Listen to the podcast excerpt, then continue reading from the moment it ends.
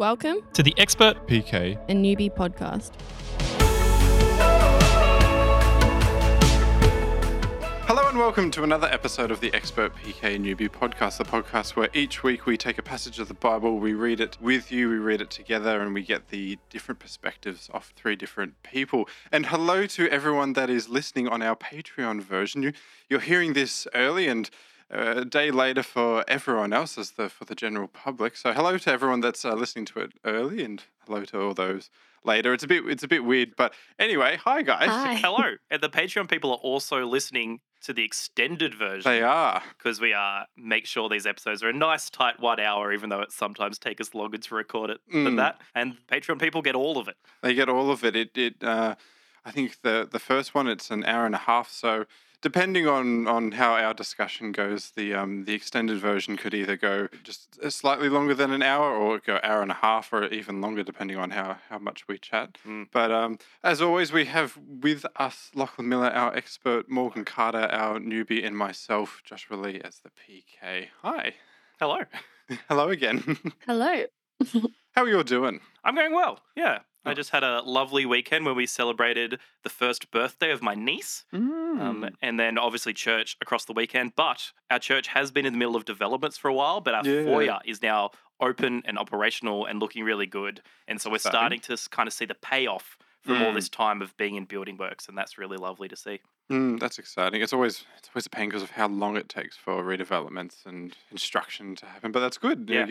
We're almost there. We always have an operational building again. Exciting. That's nice. How are you, Morgan? Yeah, I'm good. Just had another busy week. I had family here from England and they've just gone home. I completed my mental health first aid, which was really cool this week at work. Nice. Really interesting. So just another busy week. Yeah, just continue on chugging along. Yep.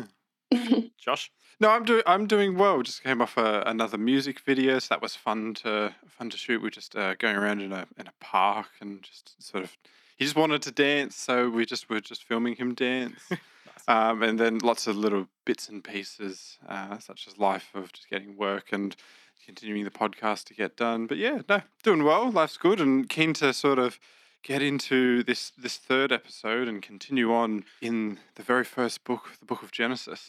So Lachlan, what chapters are we doing today? Today we're going to start at the very beginning of chapter 4 of Genesis and read all the way until chapter 6, verse 8. Excellent. Today's passage comes from the book of Genesis, chapters 4, 5, and the first half of chapter 6. These chapters show mankind plunging further into sin, with Cain murdering his brother Abel. We then read about Cain's descendants who continue to sin greatly, causing God to lament over his creation of humanity. However, Adam and Eve have another son, Seth, and his descendants show us that not all hope is lost. So in our last episode, we saw the creation of Adam and Eve. We saw the first sin, and we saw them kicked out of the Garden of Eden. And now we move on to them having children. Yeah. And I read this sort of before, and the first sentence sort of like struck me as interesting, of like why, like the question of why include or why give us the details of now Adam had sexual relations with his wife Eve. Like, why do we need that detail? Like, they had kids. Like, shouldn't we just assume that happened? But my thought process, sort of, you know, the cogs sort of turned. I'm like, oh, but is this then now saying that humans are producing with each other, and it's not God continuing to create humans like God created Adam and Eve? It's now sort of showing us by saying that these two people had sexual relations and you know, Eve fell pregnant. It's now saying, well, Eve now can't like. And Adam are now producing offspring, and then they are going to produce offspring. It's not God just creating everyone from dust and everything anymore. It's now the humans doing it. Yeah, absolutely. Like, they were told to be fruitful and multiply, and here is the beginning of that.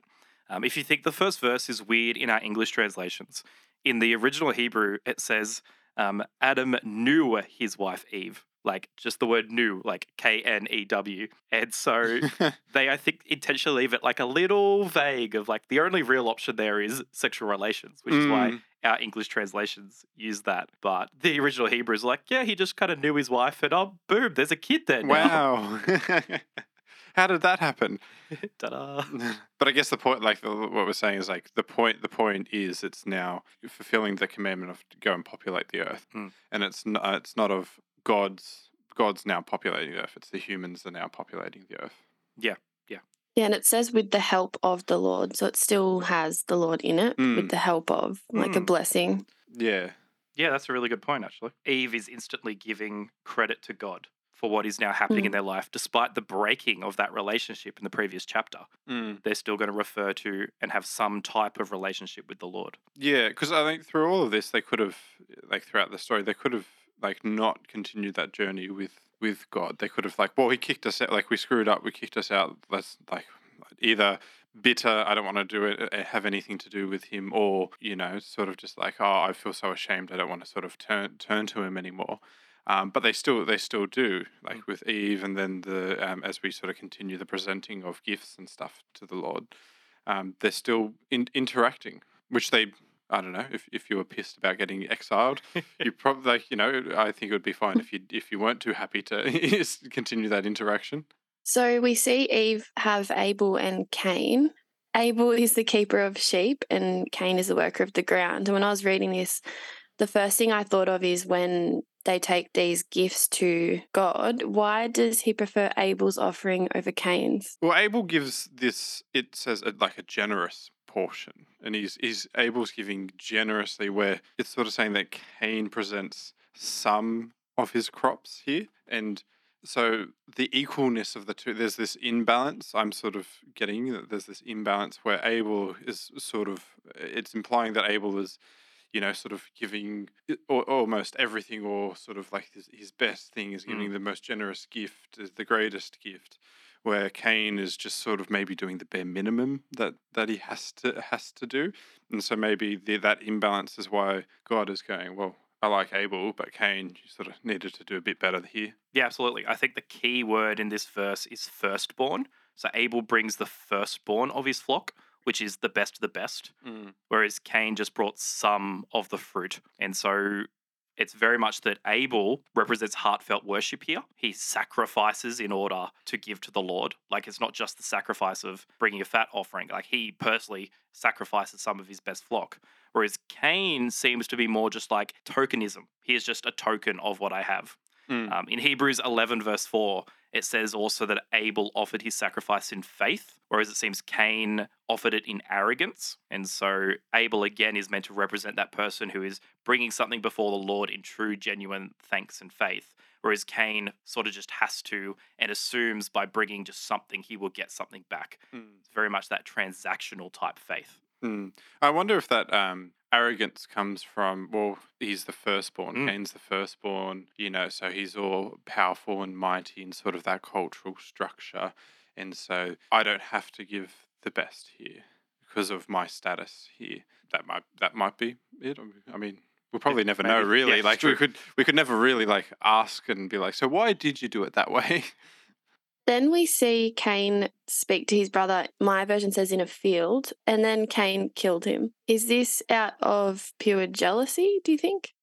Well, like that's probably fair. Like it's premeditated, right? Like Cain invites him to go out into the field. So there's something really deliberate about this. And then he kills him. We got the first murder in scripture right here. Yeah, this is the quote unquote first murder, right? And we know from verse 6 that Cain is very angry. Yeah. I mean, the Lord even asked him, why do you look so angry? Yeah, literally. It's like sort of poking the bear there. Like, he's just gone, like, you know, God just said, this isn't good enough. And then turns around and goes, well, why are you so angry? And God warns him that sin is crouching at your door like a wild animal. Like, it's like a lion ready to devour you. And Cain ultimately lets sin win. And like a wild animal, he attacks and kills and devours his brother. It's pretty extreme sort of like reaction in regards to like if you know your brother Lachie or my brother like if this in this family dynamic, if there was this spat that happened, it's pretty drastic to then all of a sudden want to murder your own sibling. Or was it? I don't know. Yeah, I don't know how drastic it necessarily is, but I like to think it's not a response I would ever go to. No. But I like to think I grew up in a fairly healthy, dynamic family. Yeah, let's maybe talk this out. It's not even just like throwing punches, it's killing your brother. And it's almost sort of like quite devastating because I think of sort of like Adam and Eve and that also sort of thought process of like discovering that your brother is now like your son, your firstborn son's now a murderer, and everything sort of all those emotions surrounding that. But we've got God now upset and curses him. In the same way in the Genesis 3 account from last week where God gives them a chance to repent, he does the same thing here. Like God goes, where is your brother? That's not because God doesn't know where Abel is. He's actually giving Cain a chance to repent and come forward. But Cain blatantly denies knowing anything. It has this feeling of like parallelness to what happened in the garden, to what's happening now, of someone who was tempted by sin and through their own actions has done this drastic event has happened, and now they're having to face the consequences and getting cursed again. Yeah, he's excluded even further. Like he's not just kicked out of the garden like his parents were. He's then kicked out of that family unit and told that while Adam will struggle to produce crops on the ground, Cain's just going to fail, which is sort of why he has to adopt a nomadic lifestyle because he can no longer be a farmer, which was his entire profession. Yeah. What do we think the mark was that God then, out of grace, gives to Cain? Yeah, it's interesting how like Cain then like was like this punishment is too great for me to bear. It's like almost like backpedaling here and wanting to take a step back, which is fair enough. I mean, God's cursing you again. But was it like a physical mark or something? I mean, that's where my mind goes to. Is like it's something like physically on his body so that people were able to recognize it and know. Some commentators I read did suggest that Cain had some tattoo, which was literally a mark that protected him. I read another commentator who was trying to argue that the mark he was a dog. Why a dog? Oh, just like this should be the beginning of human beings using dogs and a dog would protect him. And it's about this time frame in the Middle East that dogs started being around humans. And they were arguing hard that the mark of Cain was a dog, and it was not persuasive at all, but it was enjoyable reading. That's interesting. I mean, there's no way that it says anything about like what the mark might be. So to pull it out of almost thin air. Literally. But I think your point there is the takeaway is it doesn't actually say what the mark is, but what the mark is a sign of grace from God. Yes. Cain has been judged harshly and fairly for what he just did to his brother Abel, but God has grace even on hardened sinners like Cain. So we see in 17, Cain knew his wife. If there was only the three of them, where did the wife come from? Is it his sister? That has been a common interpretation of this passage, is that we know Adam and Eve had a whole bunch of other kids than the ones just named in Scripture. And so Cain eventually married his sister because that was their only source of other humans. But I think we see evidence in this passage that there were other humans around apart from just Adam, Eve, and their offspring. So, for instance, we have the fact that Cain gets a wife in 4:17, and it seems fairly quick. We also see Cain in verse 14 say, whoever finds me will kill me. Like, he's genuinely afraid that there are people out there who might kill him. And yet, at this point in the story, there should only be three humans on the planet. And then the final thing is also in verse 17, Cain builds a city. And I don't think it's fair to call something a city unless you have a decent amount of humans around. Like you can't just wait for Adam and Eve to have 10 kids and then some of them go and join Cain rather than hanging out with their parents and then call it a city. I mean, it's incredible foresight to be thinking, I'm going to build this city, I'm going to populate it with like everyone. It's like you probably just start with yourself if you are the only one wandering. Like, rather than wanting to build this entire city. Yeah. And so that's why a lot of people read this story in the Bible and go, oh, here's our evidence that there are other human beings around apart from just Adam and Eve, which kind of goes back to the discussion we were having last episode about Adam and Eve being the representatives of humanity, potentially already a part of a larger human population. Yeah, which would make sense. Yeah, when I was reading this section, it just kind of, to me, was the start of humanity really multiplying. Like you notice it picking up speed and more people with all the different names being added. But something that stood out was, and Lamech took two wives.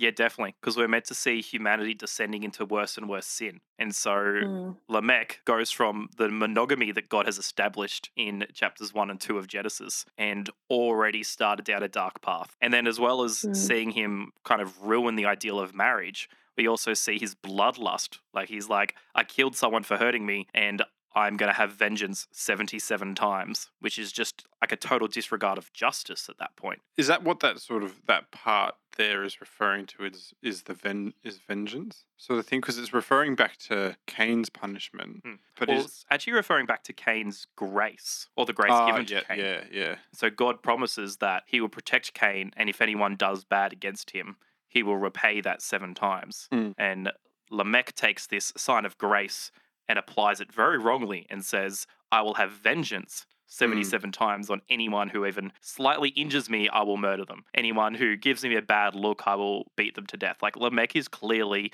a sign of society degrading into worse and worse sin. Mm.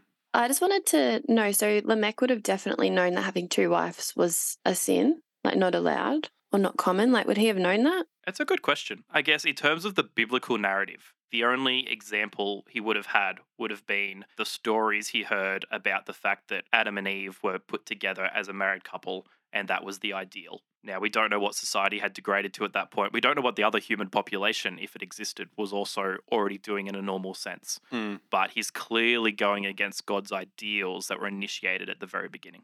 Yeah, it'd be hard to tell, right? Because we just don't know what else was happening during that time.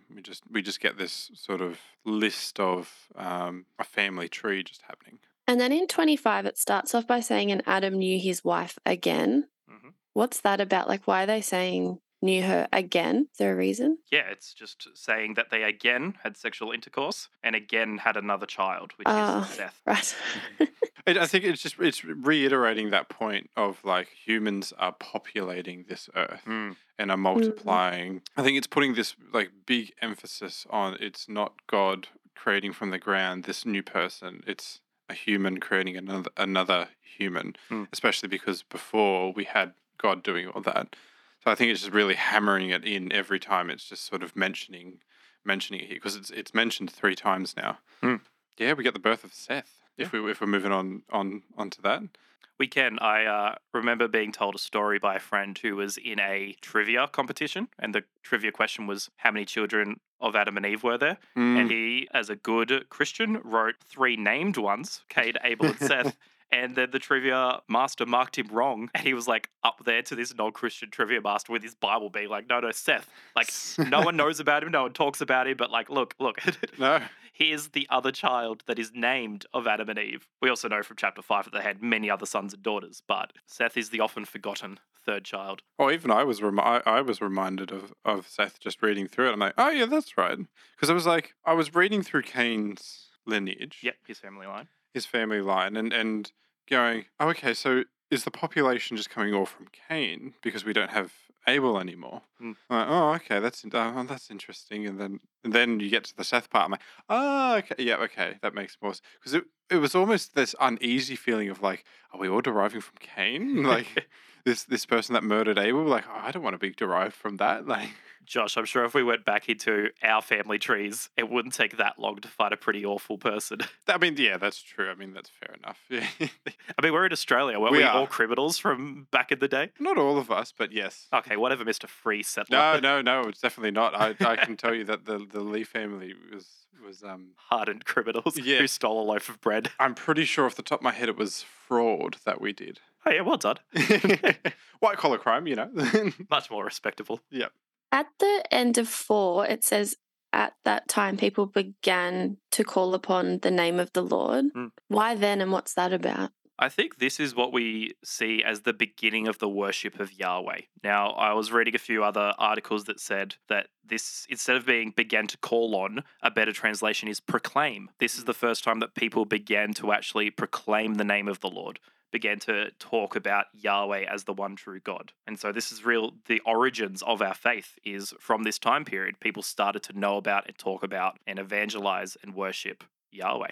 And just before we move on from chapter 4, I just want to bring up a few New Testament links that we see into chapter 4. Mm-hmm. So the first is that Abel's blood cries out from the ground. And in Hebrews 12:24, we see that Jesus' blood cries out, but instead of crying out for justice, Jesus' blood cries out for grace. Mm. And so as Jesus is killed, his blood also cries out like Abel's did, but it cries out grace. It cries out, save these people. And so the author of Hebrews is really intentionally making a link back here and talking about the difference that Jesus' blood makes. We also have Jude 11 or 1 John 3:12 that talks about how we should all avoid the way of Cain. I'll read 1 John 3:12 for us. Do not be like Cain, who belonged to the evil one and murdered his brother. And why did he murder him? Because his own actions were evil and his brother's were righteous. And so the New Testament at several points alludes back to the story of Cain and Abel, really setting them up as kind of the first follower of Jesus the first follower of Yahweh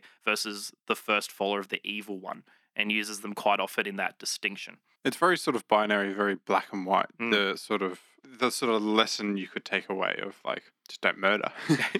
Yeah, that's the simple message. That's the simple sort of message. But the New Testament wants to set up a dichotomy. Yes. Suggests that we, as Christians, follow in the lineage of Abel, who offered a righteous, faithful sacrifice, and we should not follow in the lineage of Cain, who was jealous and murderous. And it's a helpful way to set up the distinction of good versus evil. Okay, chapter 5. I just got so excited when I saw the heading of this and just saw Noah's name, because one of the only stories I know is Noah's Ark. So I get excited that it's coming. It is coming. It is not coming this episode, but literally next episode we'll finally get to Noah's Ark. I think the beginning of chapter 5 begins exactly in the way that Josh was talking about before, which is when God created mankind, he made them in the likeness of God. He created them male and female and blessed them. And he named them mankind when they were created. And then Adam created Seth in his own image, in his own likeness, in verse 3. And so you're right. God creates the first human pairing, or creates Adam and Eve, and then they create offspring in their likeness. And those offspring create offspring in their likeness. So the image of God is in everyone, but they've now set up a system where humanity reproduces and grows. And it also says, which I've highlighted, that Adam had lived 130 years. How? I mean, every age in this first genealogy in the Bible is huge. Adam's 930 years of life, he only had his first son at 130, is like nothing compared to Methuselah, who then lives 969 years. Like, they just keep growing to crazy ages. There is no obvious set answer to this. I have a few theories written down on the piece of paper in front of me, but any initial thoughts from you, Morgan or Josh? Maybe they had like no concept of time, so they just like guesstimated it. Yeah, nice. Yeah, that was like their time keeping and how they would mark down ages culturally differs from how we do it. So that is one of the theories, which is that an ancient year doesn't equal a modern year.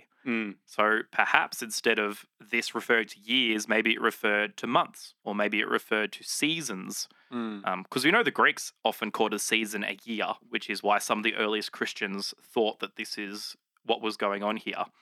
I don't think it quite works, because assuming they have consistency in the way they mark the passage of time, even if it's different from us, it doesn't work. So let's say we pretend that maybe they thought that each year was instead a month. Well, that means that Enoch fathered Methuselah at age 5, if you divide his age by 12. But let's say we think that one year equals a season, for instance. Then Noah fathered his sons at 125, which still seems insane. It's still old. And so there's no number you can just divide these by to get numbers that are therefore realistic or normal. And so you could always just argue there's no consistency, whatever. But if there's a consistency in how they measured time, it doesn't work that way for us. Like, we just can't figure that out. Another theory is that the world before the flood was a dramatic different type of world that allowed for longer human lifespans. There's been a range of theories which you can't prove, from some type of water vapor canopy above the earth which protected us from the sun's rays, or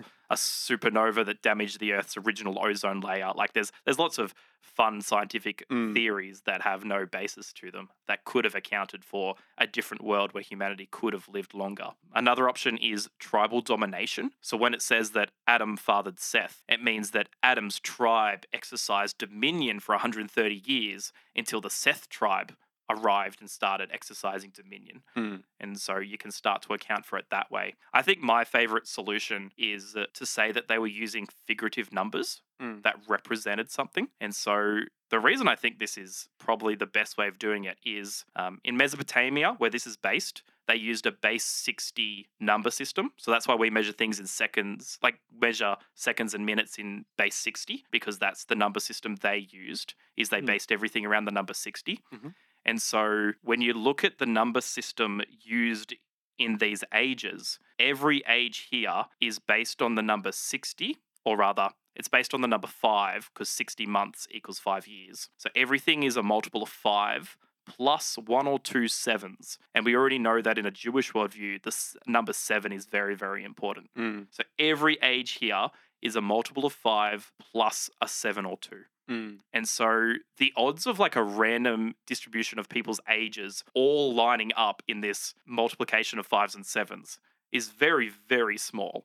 Mm. Like the chance of that being just the way people happen to live their lives and die at that age is shockingly small. So I think the numbers are meant to represent something. Unfortunately, what those numbers represent, I think, has been lost to time. Yeah. Could we also say that, and it's more referenced in chapter 6, but sort of just to briefly touch on it, would it be more, could we also say that the point is that these people are living long lives and it's giving more emphasis on the reset that's about to happen as we get to chapter 6, with it where it's specifically stated that they will live shorter lives? Mm. Yeah, because in chapter 6, when God says, I will limit man's age to 120 years, that is an act of judgment, but also another act of grace, because humanity had become so evil, he was limiting the amount of evil they could do in a lifetime. Mm. And so we're meant to see that the human lifespan is shortened as a measure of protecting everyone. It's interesting that you point out their long ages here as something to be seen in a different way, because most commentators I read about chapter 5 here says that the emphasis is on death. Okay. So yes, we read this and go, wow, Adam lived to 930 years old. That's insane. That's crazy. But every single person on this list ends with, and then he died. Mm. And as you keep reading, we get focused on the huge numbers and what that could possibly mean. But instead, we're meant to focus on the fact that death is a part of the human experience. Every single one of these people died. And so if we needed any evidence that the wages of sin is death, then this is our evidence. True. Because it's like saying, well, they got to this great number in age and then still died. It's not like, you know, they were out, like they got so far into it and, you know, and they were still able to outrun it. It was like, no, still died at the end of it. Like, no matter what age, like you get to, you still died. And because of the sin of Adam, death is a part of the human experience. Mm. Anyway, I don't know if that run through of a few theories was at all helpful to anyone, but those are the best theories I could find to account for it. And unfortunately, it still doesn't give us an exact answer as to what is going on with the crazy ages we see here. Yeah, just reading through like the whole of 5, I was just like, oh, there's another one and another one. It was just like so confusing, like trying to keep up with all of them and all the different names. Mm, yeah. And it's different from when we looked at the genealogy of Jesus in Matthew, because at least when we read through Matthew, we had all those exciting moments of, oh, I know that Old Testament character. I know what they did. This is exciting. Oh, yeah. Look, there's someone else I know. I know what they did. When you read from Adam to Noah, like, you know Adam at the beginning of the list, you know Noah at the end, and everyone else in the middle you know nothing about because this is all we really know about them. Yeah. Do you reckon anyone's named Cain these days? He's not the best name. It's like you don't meet many Judases nowadays. No. One of those tainted names. Yeah. I know a Cain. Do you actually know a Cain? They're a good person. Oh, that's good to hear. It just dawned on me. I'm like, oh, yeah, like you said, it's one of those names in the Bible where you're like, I'll give it a second thought, maybe. Mm. A name that I would consider is my mate Enoch down here. Enoch walked with God. Yeah, in verse 22, Enoch walked faithfully with God 300 years and had other sons and daughters. Altogether, Enoch lived a total of 365 years. Enoch walked faithfully with God, and then he was no more because God took him away. Mm. What? And that could be easily just like brushed past. I mean, with this giant paragraphs of names and ages and everything, you could easily just be like, oh yeah, and God took him away. Okay, next person. Yeah, it's the only one. Yeah, he does not have he died at the end of his name. No. Everyone else does, but he walked with God. Now, walk is a biblical expression for fellowship and obedience. And so Enoch had a relationship with Yahweh, and he walked faithfully in that relationship with Yahweh. And then probably similar to Elijah in 2 Kings, God just took him straight to heaven. Mm. Like, he didn't have to go through death. His life still ended, but he didn't have to go through the process of dying. Mm. So is this sort of like then implying that everyone else didn't have this same fellowship? Potentially. Mm. I don't know whether it was to take the negative view of everyone else as much as just hold up Enoch as a real positive example that there were still faithful people around. which sets up the expectation in chapter 6 that Noah was one of these faithful people still around. Because, like you said, there's this real emphasis on God took him rather than he died. The only other name I want to bring up specifically is Methuselah, and that's because the date given for his death is the exact year of the flood. So there's immense consistency going on here in the early chapters of Genesis. Okay, so he was around, because I just imagine it is them there's never this overlap, that there was one person and then there was another person and then there was another person and then there was another person. And so when we get to Noah, there's only Noah. No, but his father was still alive. His grandfather, which is Methuselah, was still alive because he's the oldest one on the list here at 969 years. But yeah, the year of his death is the year of the flood. I've never thought of it that your parents, and their parents and their grandparents could still be around. I mean, isn't that your experience though? It is. That's why it's like, oh, of course, like that. Yeah. But yeah, I've just always thought it's you had this person and then it was this person and there was no overlap between the two, which is not how it works, obviously. I liked that Noah had a kid called Ham. Yeah. It's a side note. Very funny. Yeah, we did the Book of Ruth at Youth last year, and but Boaz has an ancestor called Salmon, and that made the kids laugh nonstop. It's just like Shem, Ham, and Japheth. Yeah, your guess is as good as mine when it comes to that one. And I wonder if it does it hold the same name as back then as it does now. I'd go with almost definitely not. Yes, I would agree. I don't think he was named after pigs. No. In verse 29, it says, "This one shall bring us relief." Is there any meaning to that line? Yeah, so that is the father of Noah, prophesying over his son, saying, look at this system we're stuck in. Death reigns, sin reigns. Noah will be the one where something different happens. So is that predicting the flood? Yeah, well, I think he's prophesying that there's something about Noah's life and actions that will bring a significant change to the situation. Because at this point, everything's sort of going a bit downhill to what was originally intended for God's plan. This beautiful, quote-unquote, perfect world, it's all sort of not panning out that way. I also think it's interesting that, so we just said that Lamech is the one saying this. So there's two Lamechs. There's the Lamech in Cain's line and there's the Lamech in Seth's line. And so the Cain Lamech was the one taunting God. He was the one taunting the curse, saying, "I will be avenged 77 times." Whereas the Lamech in Seth's line is the one going, "Bring comfort, Lord, please let good things happen via the life of my son." And so while they have the same name, their attitudes are almost directly contrasted, which I think is a fair contrast to make given they have the same name. And we see how these two lines followed very different paths. Do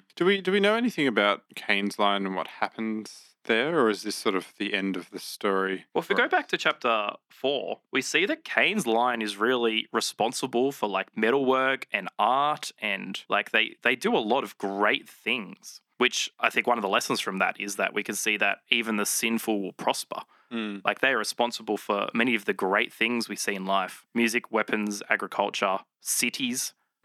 But potentially in a sinful, broken world, those are the only good things that they could come up with outside of Yahweh. Whereas the Seth line, we see that Yahweh is what they cling to, and someone like Enoch can escape death because of it. And so we don't get anything more, because we're sort of we're following Seth's line, so we're following. So we get to Noah, and then we follow that on throughout the story. And theoretically, Cain's entire line gets wiped out in the flood. That's true. We wouldn't really know too much about that. It's quite interesting that for me anyway, the Cain and Abel story is very prominent. For me it's a well-known story of that Cain murdered Abel. But then rereading it, it's so short. It's so just sort of brief. Yet it for some reason for me it holds this significant weight. I don't know why it's so weighty to me. Maybe it's just its connection between Adam and Eve and just being the very next story there. But it's just sort of, it just sort of happens in one chapter and then we move on. I think it's so weighty because of the things that we can learn from it. And so, for instance, we can learn that sacrifices should be offered from a heart of faith. It should be from the best that you have.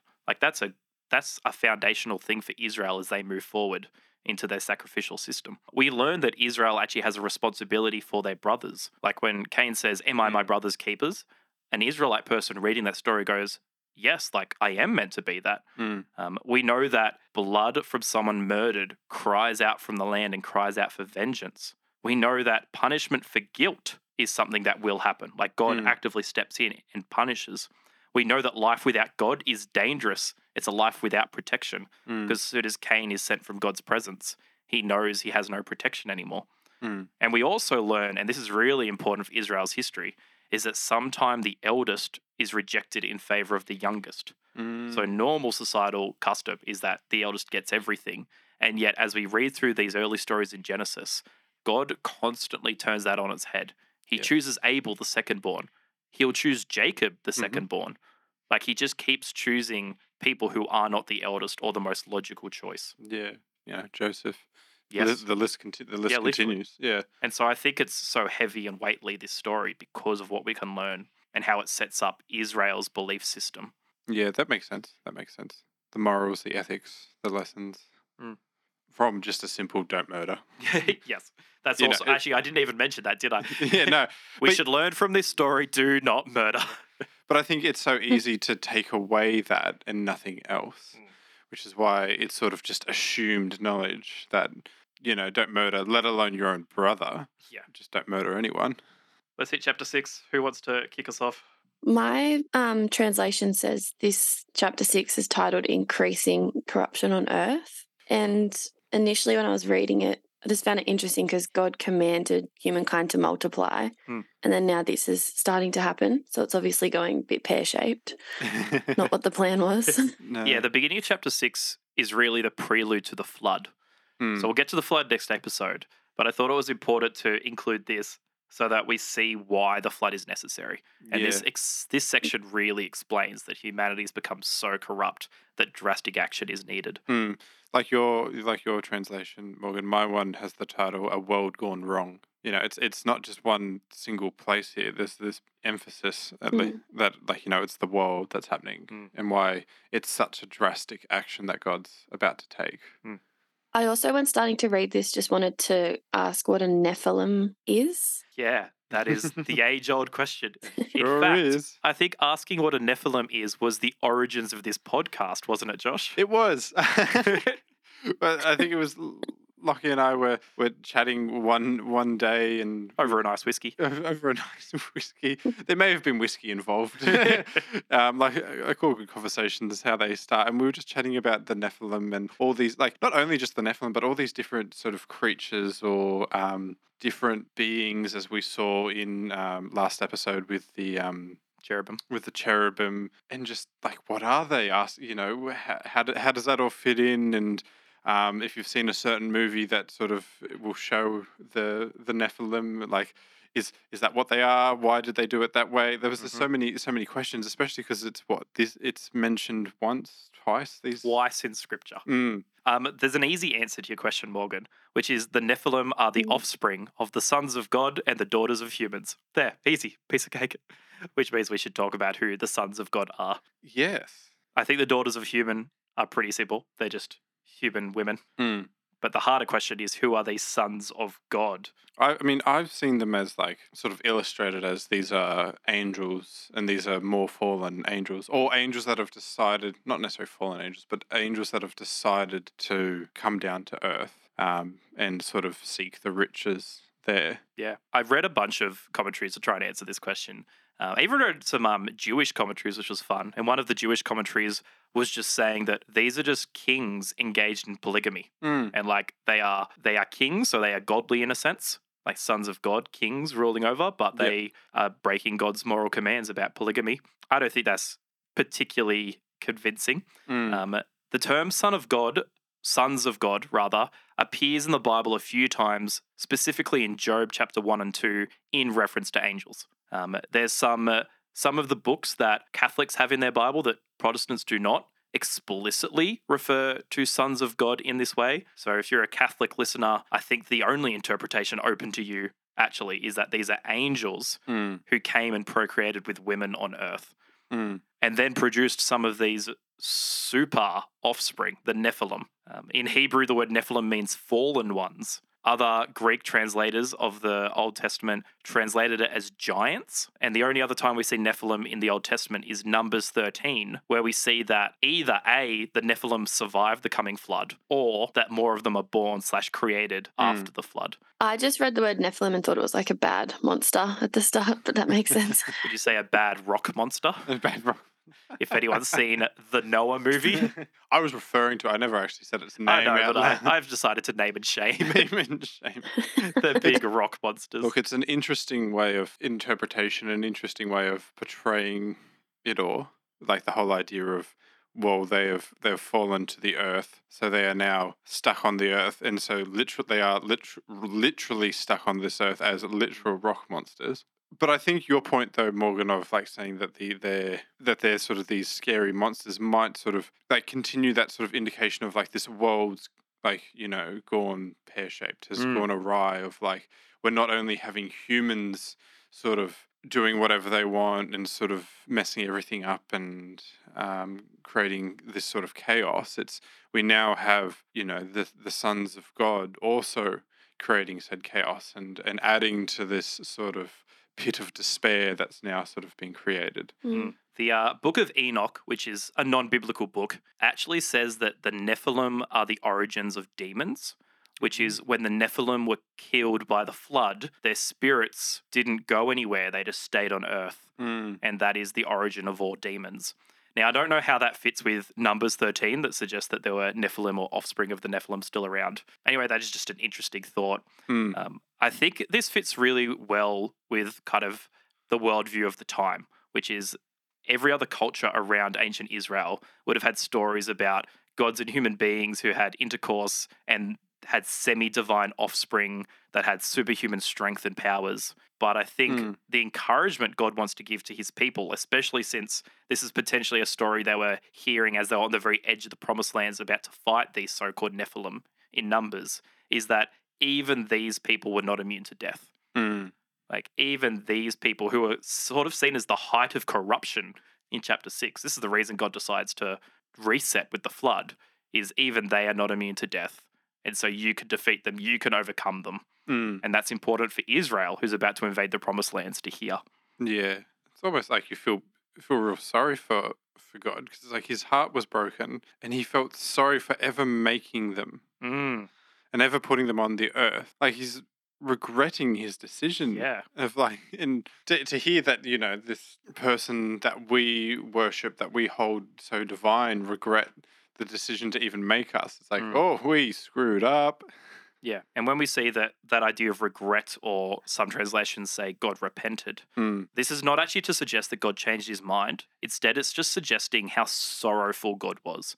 Like what he's seeing literally grieves him. It provokes a fierce emotional reaction in him. So sort of imagine someone who had just seen their son die. Like that is the type of emotional gut-wrenching response God is having to the evil that he now sees his creatures doing. I also think it's worth pointing out that the NIV here says, "My spirit will not contend with human beings forever," but potentially a slightly better translation is, "My spirit will not shield humans forever." And so there's a sense where God has been protecting humanity from his own rage because of the evil they've been doing. And he's decided here at the beginning of chapter 6 that he will not shield them forever, which is why this is the prelude to the flood. His wrath will come. And it's sort of like changing like the age here and saying that they will no longer live longer because that he doesn't want them to be, not that they're immortal, because as we saw before, they're not, they died, but not so immortal in the sense of like living so long, of wanting to shorten that period, creating them almost more mortal than they already are. Which again is a judgment against evil, because if you restrict the human lifespan, you minimize the evil they can commit. And while we as humans obviously hopefully do good things as well, it seems like the inclination of our hearts is evil primarily. And so the evil we do over a long period of time will always outmatch the good we do. Yeah. I mean, if you knew that you could live to 900, well, I've got 100 years to do this, I've got another 100 years to do that. Like, you know, you've there's more choice, there's more wiggle room. But with our lifespans at the moment, we have this emphasis on different aspects of it and wanting to get things done and whatever you decide to do in life. But with comparing it to 900 to our current lifespan, it's very much like not that we've got one shot, but we have more intentionality about what we do in life rather than 900, where I could do a lot of things in 900 years. Yeah, absolutely. Mm. And so we end our reading in a very sad place with the world incredibly wicked. But as always in Genesis, every time there is judgment or sadness or sin, there's always a moment of grace and hope. And that's what we read in verse 8. Mm. But Noah found favor in the eyes of the Lord. And that is our advertisement for next episode. That is Noah and the flood. Yeah, I've got a question about Noah, but I'm like, I should probably save it. But you can ask your question and I'll just say no next time. I don't know whether I might find it, but it begs the question, but Noah found favor in the Lord. Mm. That's what my one says. So we're saying, but Noah found. So does that almost imply that Noah might not have had that favor before, or Noah always did? I think verse 9 answers your question, which is the first verse we'll read next episode. Yeah. So that's where we're sort of, coming up to that wrap-up point, and we're sort of just reflecting over what we've just read and what we've just discussed, and sort of thinking about, what am I taking away from all this? And again, for me, it's God's grace in this all. Mm.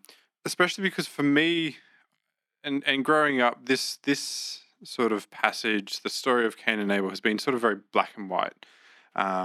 And as we sort of said, you can just easily just read it as like, don't murder, otherwise you're going to be cursed by God, and it's a bad thing to do. But what stood out for me, sort of reading it through, was God still giving Cain grace, despite his heinous acts, despite the events that transpired.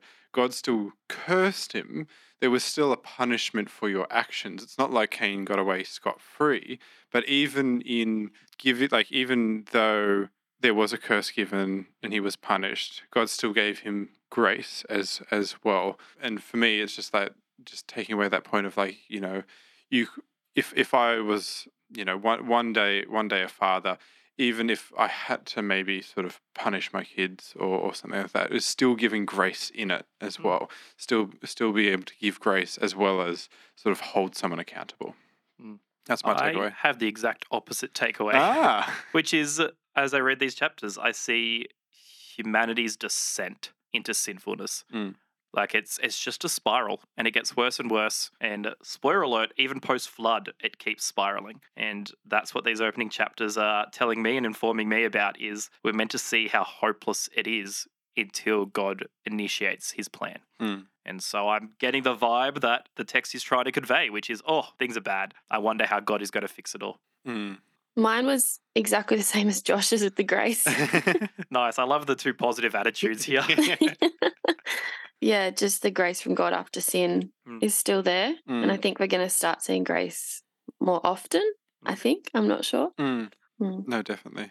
And also how much has happened so early in Genesis. Yes. Yeah, no, a lot has. We're only up to not even all the way through 6, and there's just so much has happened. There's a lot happening, a lot going on. There is. And there's a lot to come too. Like, yeah, it's just going to ramp up from here, but yeah. Yeah, the early chapters of Genesis cover thousands of years so quickly. Mm. Thankfully, once we hit Genesis 12, we'll slow down dramatically and just focus on one person. But yeah, lots and lots going on. Yeah, I think once it's one person, it'll be a lot easier to follow with not all the names, numbers, years. Might be a bit easier to grasp, because at the moment it's like back and forwards, like who's this, who's that related to?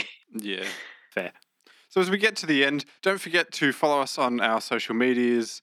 Facebook, Instagram, and don't forget that we have now a Patreon. You've probably seen a couple of social media posts that we have a Patreon, and us mentioned it in other episodes, but we now have a Patreon.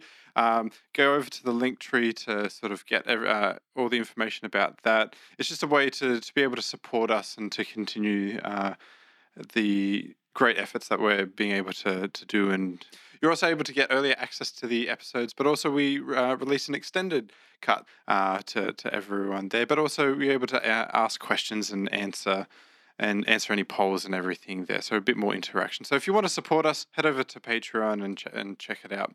So for those listening to this, this podcast is also up on YouTube. So if you want to see our lovely faces, you can go watch us on YouTube. Or if you're watching us on YouTube and you just want to listen to us, you can listen to our podcast wherever you consume podcasts.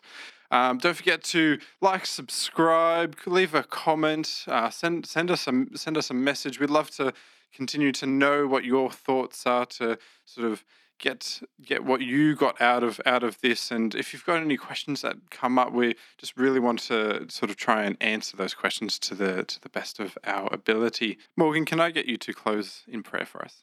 God, thank you for the grace that you give us every day, even now. Thank you that we can sit and learn through your word, ask questions, and dive deeper into what we're reading. I pray that everyone has a great week ahead and learn something. And thank you that we could do this together. Amen. Amen. Lachlan and Morgan, thank you for joining us, and thank you everyone for listening and watching, and we will see everyone next week for The Flood. Bye. Bye.